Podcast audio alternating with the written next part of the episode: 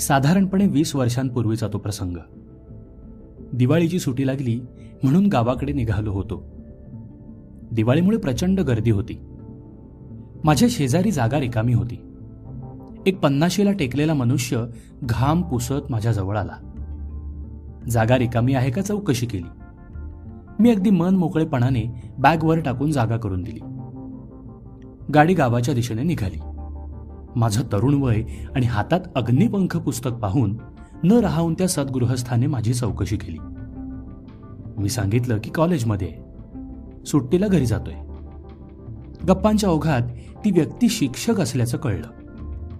मी पण उत्सुकतेने शाळेतल्या गमते जमते विचारायला सुरुवात केली. आणि त्यांनी पण त्या मोठ्या आवडीने सांगायला सुरुवात केली. बोलता बोलता त्यांनी मला विचारलं की तू कोणता व्यवसाय करणार? मी म्हटलं की मला व्यवसाय करायला आवडेल पण शिकवायला जास्ती आवडतं. माझ्या उत्तरावर त्यांनी कुतूहलानं माझ्याकडे पाहिलं आणि म्हणाले शिक्षक होणं ही साधी गोष्ट नाही बरं का? त्यासाठी पाठ हे स्वतः जगावे लागतात आणि विद्यार्थ्यांना जगायला शिकवावे लागतात. कोणत्या तरी धड्याचा संदर्भ देऊन हे त्यांनी सांगितलं.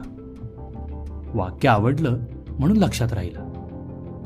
पण पुढे त्याचं प्रात्यक्षिक पाहायला मिळेल याची अजिबात कल्पना नव्हती. आमच्या गप्पा चांगल्याच रंगल्या होत्या. एक चाळीस पन्नास किलोमीटरवर गाव होतं त्यांचं. गेली वीस ते पंचवीस वर्ष एसटीने अपडाऊन करून नोकरी केली होती त्यांनी. माणूस प्रचंड मेहनती आणि प्रामाणिक होता. मुलगा नुकताच बारावी झाला. मार्क पण चांगले पडले होते. नगरला यायला त्रास होऊ नये म्हणून सरांनी मुलाला टू व्हीलर गाडी घेऊन दिली होती. साहजिकच मुलाच्या हुशारीचं कौतुक बापाच्या डोळ्यातून पाझरत होतं. गाव दहा किलोमीटरवर आलं तसा सरांनी मुलाला एस टी स्टँडवर घ्यायला ये असा फोन केला. मुलाने पण लगेच तत्परता दाखवून येतो असं उत्तर दिलं आणि एस टी स्टँडकडे निघाला. गाव आलं एस टी थांबली. तसा मुलगा आणि त्याचे मित्र सरांना घेण्यासाठी गाडीवर आलेले होते. सर खाली उतरले. नवीन कोऱ्या गाडीवर एका राजकीय पक्षाचं चिन्ह आणि त्या नेत्याचा फोटो चिकटवलेला दिसला. पुढच्याच क्षणी एस टी स्टँड मुस्काडात मारल्याच्या आवाजानं सपावला सरांनी मुलाच्या जोरदार कानाखाली वाजवली होती. सरांचा आवाज आणि राग दोन्हीही चढत होतं. तुझा बाप गेली वीस वर्ष तुझ्या बुडाखाली गाडी असावी याकरता झिजतोय आणि तू मात्र नव्या कोऱ्या गाडीवर अनोळखी नेत्याचा फोटो लावून हिंडतोयस होय? तुझ्या बापापेक्षा भारी आहे का रे तो? तो पण जिवंत आहे आणि तुझी आई आणि बाप पण. मग आई बाप विसरून तुला त्याचा फोटो का लावावा वाटला? राजकारण करायचं एक जरूर कर. मास्तरांचा मुलगा मास्तर व्हावा असा काही नियम नाहीये. पण कर्तृत्व असं घडव की नेता तुझ्या दारात येऊन म्हटला पाहिजे साहेब.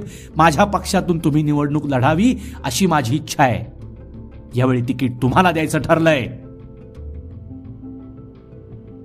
सरांच्या डोळ्यातून आग आणि मुखातून शिशाचा रस कानात ओतला जात होता. जो पोरगा त्याच्या आई बापाच्या रक्ताच्या कमाईला कुण्या नेत्याच्या प्रचाराचं लेबल लावत असेल तर ती औलाद हरामखोर म्हणावी लागेल. अशी अवलाद असण्यापेक्षा नसलेली परवडली. छत्रपती शिवाजी महाराजांनी पण स्वराज्याचं तोरण बांधलं पण माता आणि मातृभूमीला वंदन करून शिवशंकराला साक्षी ठेवून आणि आपल्या पित्याला विश्वासात घेऊन. लाचारी आणि लाडघोटेपणा करून नाही घरी येईपर्यंत जर गाडीवरची ठिगळं निघाली नाहीत तर गाडी जाळून टाकेन. असं म्हणून सर पायीच घराकडे निघाले. मी म्हटलं साधी गोष्ट होती जी घरी पण समजावून सांगणं शक्य होतं. इतकं आक्रमक होण्याची गरज नव्हती. सर पायीच घरी निघाले. तसं मुलाने आधी भराभर स्टिकर फाडले. पण पुढचं दृश्य फार पाहण्यासारखं होतं. सर फक्त त्यांच्या मुलाला बोलले. पण त्याच्या मित्रांना पण ते लागलं होतं. पोरांनी पण भराभरा स्टिकर्स फाडले. सरांच्या शब्दात दम होता. उद्या हा प्रसंग आपल्या कोणाच्या वाट्याला येणार नाही असं नाही. आणि त्यात चूक काहीच नाही. पोरांनी नीट घरचा रस्ता धरला. मुलगा मात्र घरी जायला धैर्य एकवटत होता. सरांनी स्वतःच्या मुलाच्या थोबाडात वाजवून वेदना मात्र सगळ्यांच्या हृदयात जागवल्या होत्या. पाठ जगणं कशाला म्हणतात हे सरांनी त्यांच्या कृतीतून दाखवून दिलं होतं. गप्पा आणि अचानक घडलेला पुढचा प्रसंग यात सरांचं नाव विचारायचं राहून गेलं. इतक्यात कंडक्टरने डबल बेल मारली आणि गाडीतल्या अनेक बापांच्या मनात एक नवीन विचार आणि पोरांच्या मनात कृतज्ञतेच्या जाणीवा जाग्या करून गाडी गावाच्या दिशेने निघाली. वेळीच घातलेला टाका पुढचे शंभर टाके वाचवतो ते असं. नातं वृद्धाश्रमात पोहोचणं इतकं फाटल्यानंतर त्याला सहानुभूतीचे टाके घालण्यापेक्षा वेळीच जबाबदारीच्या जाणीवा थोडं कठोर होऊन जाग्या केलेल्या उत्तम नाही का?